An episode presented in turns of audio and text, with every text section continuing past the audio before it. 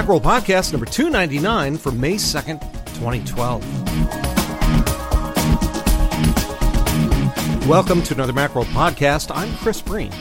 Two weeks ago, a group of us gathered around the virtual table to grind iTunes into the dust. Now, as much fun as it is to second guess our betters, it's not always helpful.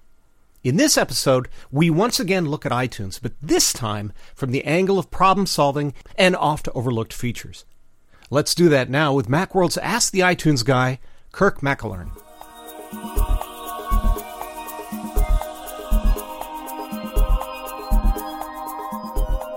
I'm joined by senior contributor Kirk McElhearn, also known as the iTunes guy, to talk, well, what else? iTunes. Thanks for being here, Kirk. Hey, Chris, thanks for having me again. Sure. Ask the iTunes guy is now a regular feature of Macworld.com, appearing every other Friday. Although I'm sure you're happy to have a gig, why is it necessary to have a column devoted to iTunes? I mean, after all, it's not like we have an Ask the Keynote guy or Ask the TextEdit guy. Well, it turns out that first of all, as we all know, and as Jason Snell recently um, complained about on Macworld, iTunes is a what would be the best word? It, it's a labyrinthine program. It's a tentacular program. It covers so many different things and it's used in so many different ways that it can be confusing. Um, in addition to that, it's the gateway to iOS. And when we look at Apple's sales figures, we see that they sell a bunch of Macs, but they sell a metric boatload of iPhones and iPads and, well, not too many iPod Touches anymore. But iTunes is the program that pretty much anyone who uses a Mac is going to be using at one point or another. Okay, and also PC users. This is one of those rare Apple applications that's jumped platforms. And not only is it jump platforms, but it is almost exactly the same on Windows. The only real exception is we're, we're, very familiar on the Mac to using the Command key for keyboard shortcuts, and on Windows it's the Control key. Um, other than that, almost everything is the same. There, there are some features in iTunes that don't exist, and, and one is something that we've discussed before, um, which is AppleScript. Um, mm-hmm. my, my, good friend Doug Adams, who writes uh, Apple scripts for iTunes, um, is always getting email from Windows users saying, "Well, this is great, but how do I do this on Windows?" And Apple hasn't wanted to put anything like that into iTunes, probably correctly so. And there's nothing on the Windows end either. Um, but other than that, if you know how to use iTunes on a Mac, you know how to use it on a PC, and vice versa. Okay, so although I, I don't really want to repeat the discussion we had two weeks ago, which is where we just ripped iTunes from one end to the other. What are some of the common problems that people have with iTunes, and is there anything that they can do to resolve some of these problems? Well, after we launched the Ask the iTunes Guy column, um, we expected to get a handful of emails, and we got like 200 of them in the first few days. Um, and a real large number of these emails are about iTunes Match. Now, mm-hmm. iTunes Match, as you know, is can be slightly confusing, but it, it's somewhat frustrating because you may have an album where nine out of ten tracks match and one gets uploaded. Um, you may have music that matches and gets up or gets uploaded, and when you download it, you don't have album art or lyrics. Um, your your playlists don't work the same from let's say your Mac to your iPhone. Your play counts are supposed to update, but they don't always. So there are all sorts of questions about that. And that's probably uh, currently the most confusing part of iTunes. I mean, uh, my iTunes guy mailbox has 442 messages currently. Um, in other words, these are all the ones that I've been saving after taking out the ones that we've used for existing columns, and some of them are a lot of questions about tagging, a lot of questions about putting an iTunes library on another disk, which can be confusing because if your external disk or your um, network server isn't on when you launch iTunes, all of your music seems to have disappeared. At least iTunes thinks it has. Um, right. Tons of questions about the best ways to sync things. It, it's it's hard to on the one hand i itunes is, is one of the programs that's always open on my mac and i'm a you know big music fan as people who read my columns have figured out. Um, and i know how to do an awful lot with it but even i get stumped sometimes by some of these questions. So is there anything people can do about itunes match other than trying again or just waiting for apple to issue an update? No, um, you, can't uh, if you've already matched your library and let's say you've got 9 out of 10 songs on an album that have matched and one that's uploaded the only thing you can do is remove the songs that are uploaded from from the cloud and try and rematch them. But in my experience this doesn't seem to be doing very much. Um, it, it, pretty much the same songs get uploaded uh, and I've tried sometimes, and I even saw a different song uploaded and matched, and there's something really confusing going on. We we really need Apple to improve it. The problem is that if they do improve this whole process and things start getting matched more, um, will will the cloud see that you had a song that was previously uploaded and replace it with something matched, or not? So it, it's yeah. a it's a pretty tough call to figure out how they're going to actually fix this. Now, let's talk a little bit about moving libraries because I know it's confusing for a lot of people. Apple has issued its instructions, and, and that's about you know changing where your library is, and then you consolidate the library.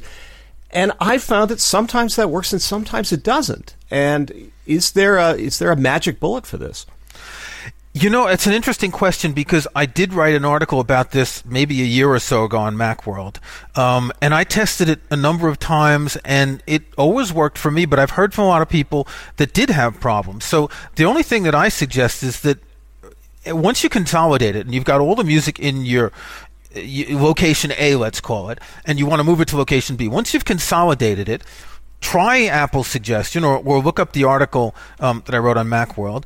If it doesn't work, go back to the old location, delete everything in the new location, and try it again. It's very possible that, who knows, there was some sort of a gamma ray that hit one of the platters on your hard disk while you were doing something, and the iTunes gods um, got a little bit upset. Um, I, I've tried this plenty of times, and I've done it from Windows to Mac um, as well, moving libraries, and I've never really had this kind of problem.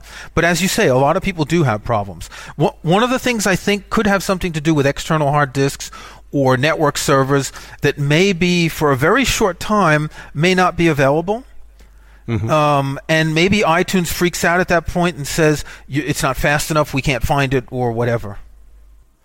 You know, yeah, I have found that to be the case because I think that I've moved libraries. So I keep my library on a network server, and I find it works. And then a couple of weeks later, I find that my music is not being copied to the server where it's supposed to, but instead it's going back to my local drive, which is why I moved it in the first place because I didn't want to clutter up that local drive with with music. And yet iTunes has been on the whole time. The network server's been on the whole time. It should go there, and yet somehow it doesn't. Yeah, I, if if I if if you're adding music to iTunes or ripping a CD, and iTunes detects that it can't find that location, it immediately defaults to the music folder in your home folder. And it won't go back to your other location until you do it manually. So it could be just that there's a just a little glitch on your network and you know, your network server couldn't be seen for just a second, which is all it takes. Right. So I know that you have a huge music library, yet would you still recommend to everybody that they have a backup of their music? I would recommend to everybody that they have two or three backups of their music. Um, and I'll give you an example why. Um, this past weekend, I ripped a bunch of CDs 20, 25 CDs. It took I don't know, three hours. You know, it takes a few minutes per CD, but you spend the time retagging because I'm obsessive and I want the tags to be a certain way, particularly for classical music. And then you spend the time finding album art, um, which can take a little while depending on what you're looking for. So we're talking, you know, several hours for 20 or 25 CDs. Now multiply this by the number of CDs that you have, or calculate how much you've spent on all the music that you bought from iTunes or Amazon or other vendors. Um, look at the amount of money you spent, look at the time you spent, and see how much trouble it would be to recover all of that music if you didn't have a backup. In other words, how much would you have to spend for all the music you downloaded? How much time to re-rip all of your music? Um, I'm a belt and suspenders backup guy. I have my iTunes library an external disk because my uh, main hard disk isn't big enough. I back that up to another external hard disk um, I back that up to a bigger external hard disk, and I have a pair of hard disks that I rotate every Friday to a safe in my garage. Now, the safe isn't because I'm worried about people stealing it, stealing it, but because it's fireproof. So if anything happens, the fire or the house collapses or whatever, um, then I'll still have my music and my music and the rest of my files. I don't do this just for my music. I back up everything. Right. Now, what about alternatives to iTunes? If you don't like it or if it's not working for you, is there anything out there that people can use instead? Well, it depends on your use of iTunes. First of all, if you want to sync to an iOS device, it's iTunes. Um, mm-hmm. Second of all, if you have a big library, I've tried a number of these alternative programs, and none of them really work well with a big library. Um, y- you know that iTunes can be slow with a big library, but the other programs can be even slower. So, y- almost everyone who's using iTunes probably has uh, an iOS device, and so they're going to need to sync. Um, you could use something. There are some simple apps that will let you just play individual tracks and all that. If all you want to do is listen, listen to some music and not launch iTunes, but mm-hmm. frankly, I don't see the the use of that. And unless you've got music that you don't want to add to your iTunes library. Um, and I know that there are some people who are in the recording business and they don't want to keep adding everything to their iTunes library. Um, but other than that, it just doesn't seem worth the trouble to me. Right. Okay, so what are some iTunes features that you particularly like that most people either ignore or are unaware of? Um, well, I think one of the biggest things that people aren't aware of is the column browser. Now, if you are in iTunes and you click on music, that's going to show your music library. Um, if you choose View Column Browser, Show Column Browser, or you can just press Command B, you get this little well, column browser that displays at the top of the window. And you can have a number of columns. The basic columns are genre, artist, and album, but you can also add composer and grouping. Um, so what I do is I have 34 genres of music, and if I click on one of the genres, um, for instance, chamber music, because I make my genres like that, um, I then have 116 composers, and then I can drill down to albums. So if you're looking for music, and you know what you're looking for and your library is well organized, this is a good way to get sort of get through the big cloud that you might have of 50 or 100,000 tracks and narrow it down much more quickly. For instance, if I want to listen to some of Beethoven string quartets, um, I click on chamber music and then Beethoven, and then I can look and see all the different chamber music recordings I have and choose which one I want to listen to. Mm-hmm. Okay. Well, because you're the iTunes guy, I'm going to guess that you have a few handy keyboard shortcuts that make working with iTunes easier. So, could would you care to share some? Sure. Um, w- the first one that everyone should know is the spacebar. When iTunes is the frontmost application, um, the spacebar will start playing the selected track or the first track in a playlist, and pressing the spacebar again will pause it. So if you've got iTunes and you keep the window in the front, or some people, you know, even have two screens and keep it in the front, it's the best way to start and stop playing. Um, one that I use a lot is Command L. Now, what Command L does is it jumps in iTunes to the currently playing track. Now, I may be listening to something in a playlist and adding music and tagging music in one place or another, and I want to go back to where I was, Command L, boom, I'm right back to the, the track that's playing. Of course, this doesn't stop it from playing. The music is still on. It just changes the focus in iTunes to the track that's currently playing. Command Option F is a great keyboard shortcut, not only for iTunes, but also for some other apps. Uh, it jumps to the search field. And so if you're in uh, your music library and you want to search for I don't know, let's say The Clash. Command Option F, C L A S H, and you find everything by The Clash. Now, what's interesting is that this is a keyboard shortcut that's used in many Apple applications. Um, if you're in Safari, it goes up to the search field as well. If you're in Mail, it goes to the search field. Um, and even some third party applications use it as it's pretty much a standard keyboard shortcut. Any more?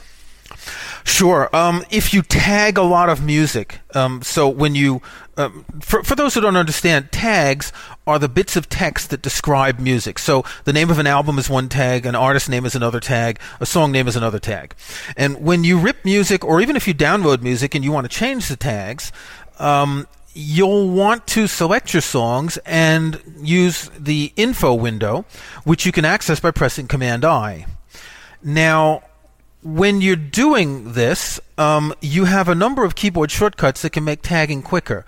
If you select multiple items, you can press Command 1, 2, 3, or 4, and these will go to the different tabs info, video, sorting, or options.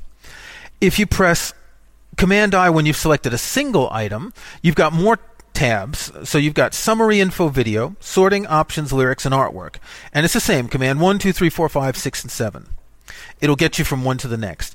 Um, while you're there, if you're if you're tagging a single track, let's say you're in the info tab of a single track and you've just changed the name of a track, and you want to go to the next track and change the name as well, you can press Command N and it will go to the next track, or Command P and it will go to the previous track.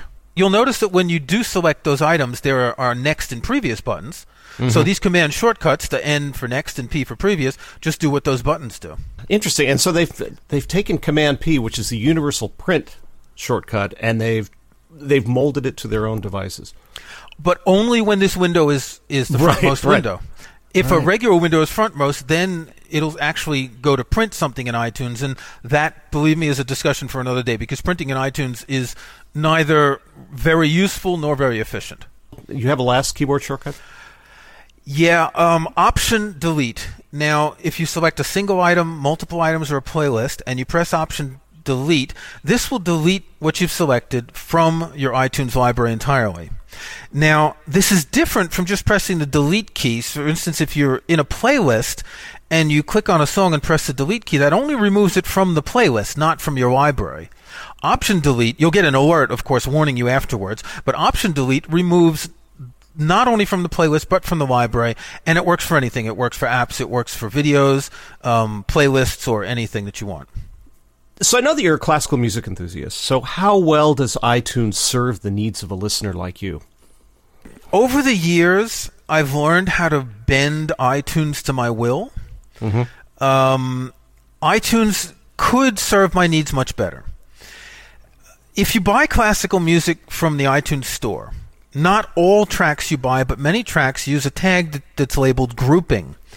Um, for example, um, let's see. Uh, if I go to Bela Bartok String Quartet number four, the grouping tag from the iTunes store will say String Quartet number four, uh, comma SZ91, which is the number. But there's no way for me to really sort by grouping in iTunes. Now you can do it in the column browser, but what I would like to be able to do is for instance, make a smart playlist that picks one grouping at a time rather than one album or one track. Because a grouping is a work. A work could be one movement, it could be a single, uh, it could be a song, for instance, in classical music, or it could be a symphony with three or four or six movements or something else. So the grouping tag is used in the iTunes store, but it's not used correctly in iTunes. Um, this makes it a little it, it it's it's sort of a tease that says, wow, it could be so much better if you could use the grouping tag in smart playlists.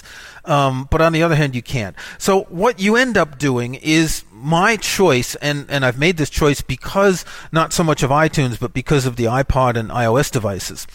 I put the composer's name in the artist tag and the composer's name in the composer tag. Uh, under the album, I put the name of the work or album, depending on which it is, with a dash and then the name of the artist. Now, the reason for this is if you put the artist name and the artist tag, um, it's such a mess on the iPod to try and find anything that it just defeats the purpose. Mm-hmm. Um, a lot of people, a lot of music that you'll rip from CD and you'll get tags from what's called the Gracenote database in iTunes. They'll have the composer's name at the beginning of the name tag, which is the song name, movement name, or whatever. Um, I don't find this useful at all. I don't want the composer's name there because I want to be able to find the composer in the composer tag, for instance. So y- you have to kind of figure out what the most convenient way for your method of searching or organizing your music is. And mine's not the only one. I know plenty of classical um, music fans who use iTunes in totally different ways. Um, they'll put actual artists in the artist tag. They'll put they'll never use the composer tag. They'll put the composer in the album tag in every, every way you can imagine. Mm-hmm. Um, you kind of have to develop a strategy and stick to it. For instance, um, one thing is depending on where you buy music, a name like um, Johann Sebastian Bach is going to be spelled in many different ways. It could be Johann Sebastian Bach. It could be J.S. Bach. It could be Bach, comma J.S. It could be Bach, comma Johann Sebastian. What is really important is to normalize, to choose the, the method you want for the composer's name and to normalize all the music. Otherwise, all of your Bach will be listed under four or six composers. Right. Um, I, I use the standard last name, comma first name because it makes more sense to sort the name of a composer by the last name. Um, but some people do it first name, last name. But no matter what, you have to choose the exact same spelling so you don't have the same composer's music listed in different places uh, at different times. Now, is there some easier way to do that other than doing it manually? Is there an Apple script or something you can get from Doug Adams? No, unfortunately. Um, and I've been I've I bug Doug regularly um, about new script ideas. Um, I wish there were some way to organize classical music better and you could click a couple of buttons and boom, it would be done. I guess, Doug, if you're listening, think about this. Maybe a script with a list of composers' names and it parses the name in the composer's tag and lets you choose the version you want and, and you could have like little tokens to drag around to have the order. I don't know, something like that. It could make things a little bit easier, but frankly, changing a composer name is is it's simple. You select all the tracks, press Command I, go to the composer tag, type, and since iTunes auto completes, you just type a few letters generally um, and press return. So it's not really something that takes a long time. Well, since we've given Doug some work, let's give him some praise as well. So, what are some of your favorite scripts of his? Well, um, yeah, it, without Doug Adams, quite honestly, iTunes on the Mac would not be what it is. And so it's DougScripts.com. Um, Doug has tirelessly collated and created Apple scripts for, God, 10 years, if not more. Yeah. Um, for instance, so this weekend I was re-ripping some CDs that I'd ripped a long time ago, and they they they sounded like there were a couple of glitches in some of them. And he has a great script called Copy Tag Info Tracks to Tracks. So in one playlist, I put the old tracks. In another playlist, I put the new rips. I go back to the first playlist and I copy all the tag info from the old ones. Go back to the second playlist and the script pastes it all into the new ones. And this includes the artwork and lyrics and anything else. It includes play counts, last play date, ratings, and everything. Um, so, and I used to use this. You used to be able to drag tracks from the iTunes store into a playlist. And you can't do that anymore. Um, so I used to go to the iTunes store and for albums that I had ripped where I didn't get good tags from Gracenote because that database is different from the iTunes Store database. I would drag them into a playlist and then I would use this script to copy them and then paste them onto my uh, rips, and that would be you know it would save me a lot of time. Mm-hmm. Um, another one I use very often is called search dash replace tag text. Um, so someone has submitted tags for a particular album uh, that contain odd characters or extraneous words or something like that. And this is basically a find replace. You choose which tag to look in, and it searches and it replaces with what you want. Um, Doug made me a nice script a couple of weeks ago. Um, Roman numerals to uppercase. I was finding that when I was ripping certain uh, classical recordings, movement numbers are often in Roman numerals uh, I, I, I, I, I, I, I, V, V, etc.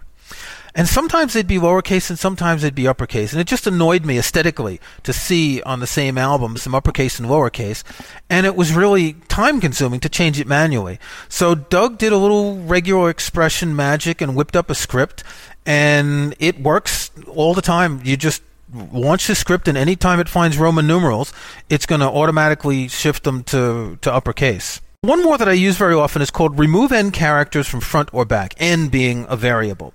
Now, I mentioned earlier that the Gracenote database will often give you tags um, track name tags with the composer's name at the beginning. So, for instance, if you're downloading Mozart's Requiem, it will say Mozart colon space, and then it will have the names of the movements. So, with this uh, script, I can select all the tracks and the script is it actually has a live preview so you can see you don't even have to count the tracks you just click the up or the down arrow to find and you'll see the spot where it's going to cut off and it will remove as many characters as you want from either the front or the back of a tag hence removing all of these composers names very easily as I mentioned recently, we talked on the podcast about the many ways that iTunes was broken and what might be done to fix it. And you're the guy that we should also include in this conversation. So, first of all, do you think iTunes is broken? And second, what would you do or what do you foresee for a future version of iTunes? Well, Jason's complaint originally was about iTunes syncing. Mm-hmm. And it, would it be fair to say that iTunes is broken because there are problems with syncing, or would it be fairer to say that iTunes syncing is broken and needs to be fixed? Um, the many people floated the idea of splitting up iTunes. You, you, would have one app to manage your media. You'd have another app for the iTunes Store and another app for syncing. But my thought is: is it really a solution to present the user with three applications instead of one? I don't think the concept of bloat, in my opinion, doesn't exist since the features that are in an application that you're not using they're just not there if you're not using it. I mean, no one says that BBEdit is bloated, yet it's probably the Mac application with the most discrete features and particularly the most preferences. Mm-hmm. Um, in iTunes, if you're not using the video library, none of the video features are going to get in your way. Um, the problem is that syncing is a mess. And it, it, would removing it from iTunes be a solution? I'm not sure. There, there is this sort of cognitive logic to have the syncing controls right next to your media. Um, on the other hand, when you look at some of the stuff that it syncs, my guess is that we're going to see some of these things removed. The info tab, for instance, um, which currently syncs contacts and calendars and email accounts and, and some other than bookmarks. Um, this is probably all going to go to iCloud in Mountain Lion, or at least this is a guess. Um, the photo syncing kind of doesn't make sense in iTunes either because that's content that's not in iTunes. That's content that's in iPhoto. On the other hand, do you want to have to open iPhoto every time you want to choose what you're going to sync to your iOS device? While I can certainly appreciate um, the frustration of people who do have trouble syncing, um, one thing that Jason and I had an email exchange, and I said, you know, Jason, all the questions that I've been getting um, as the iTunes guy, very few people are complaining about syncing. Um, now, it's true that people like Jason or Dan Frakes or you know um, other people at MacWorld who have lots of applications um, have a lot of stuff to sync. It's particularly messy if you go to set up a new iPhone or iPad, and all of those folders that you spent hours creating disappear. I mean, I certainly agree, but I'm not sure that removing this from iTunes is an answer to anything. Um, what what I would like to see in iTunes as the future is it would be faster, and this is something that if you have a big library, you've certainly noticed that it lags uh, at times. Um, but again, Apple probably realizes that those of us with really big libraries are just a small percentage of the people using iTunes.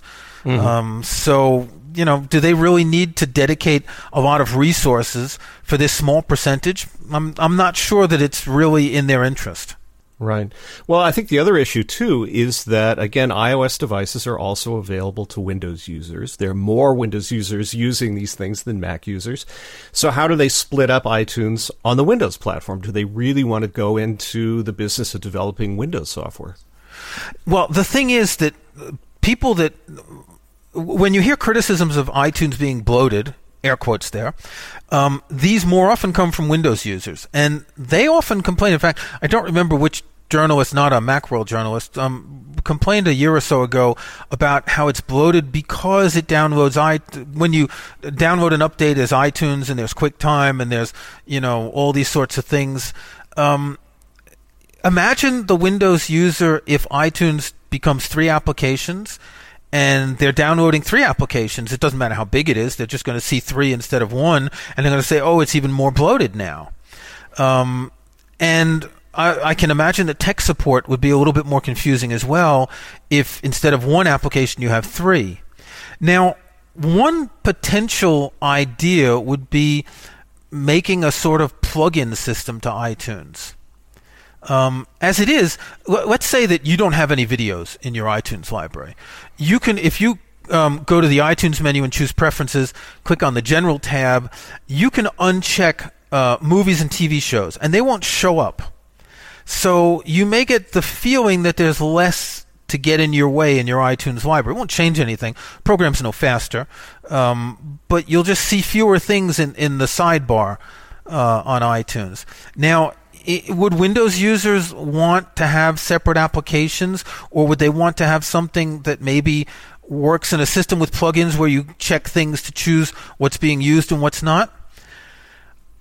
When I, when I think about that, though, I think about let's see, was it Word 2000 on Windows?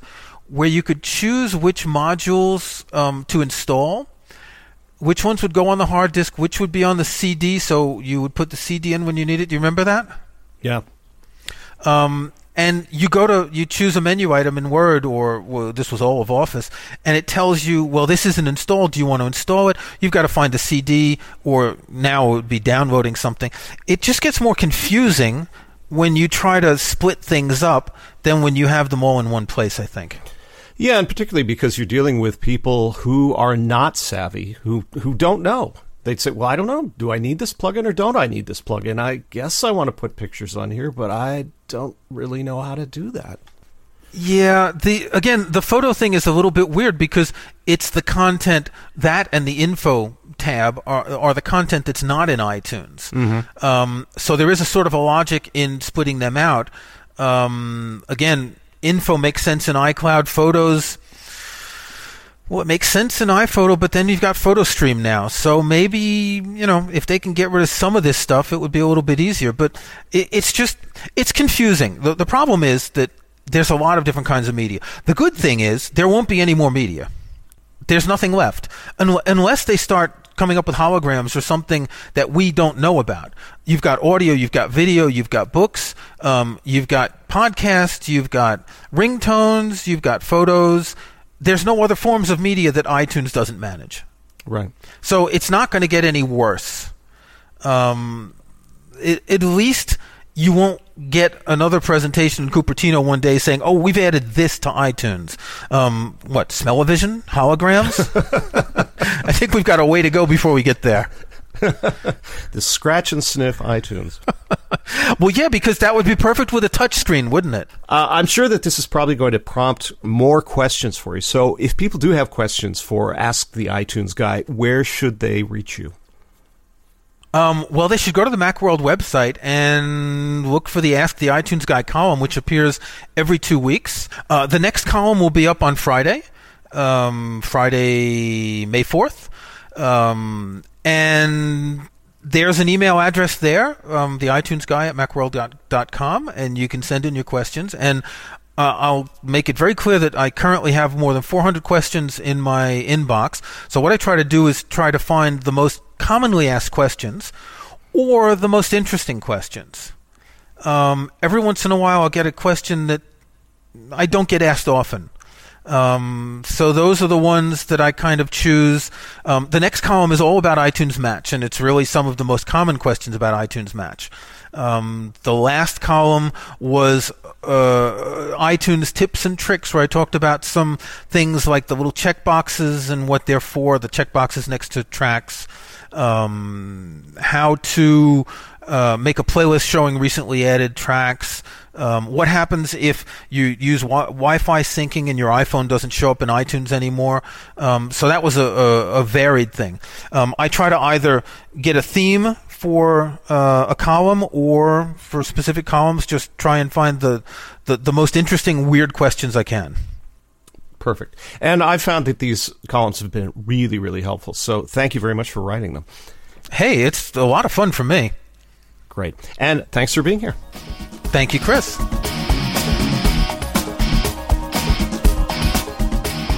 And that wraps up this edition of the Macworld Podcast. I'd like to thank Kirk McElhearn and, of course, you for listening. If you have any comments or questions, feel free to drop us a line at podcast at macworld.com, or you can leave us a voicemail at 415 967 3622. This is Chris Breen reminding you that you can find more Apple, macOS, iOS, and technology news, views, and information at macworld.com. Thanks very much for listening. See you.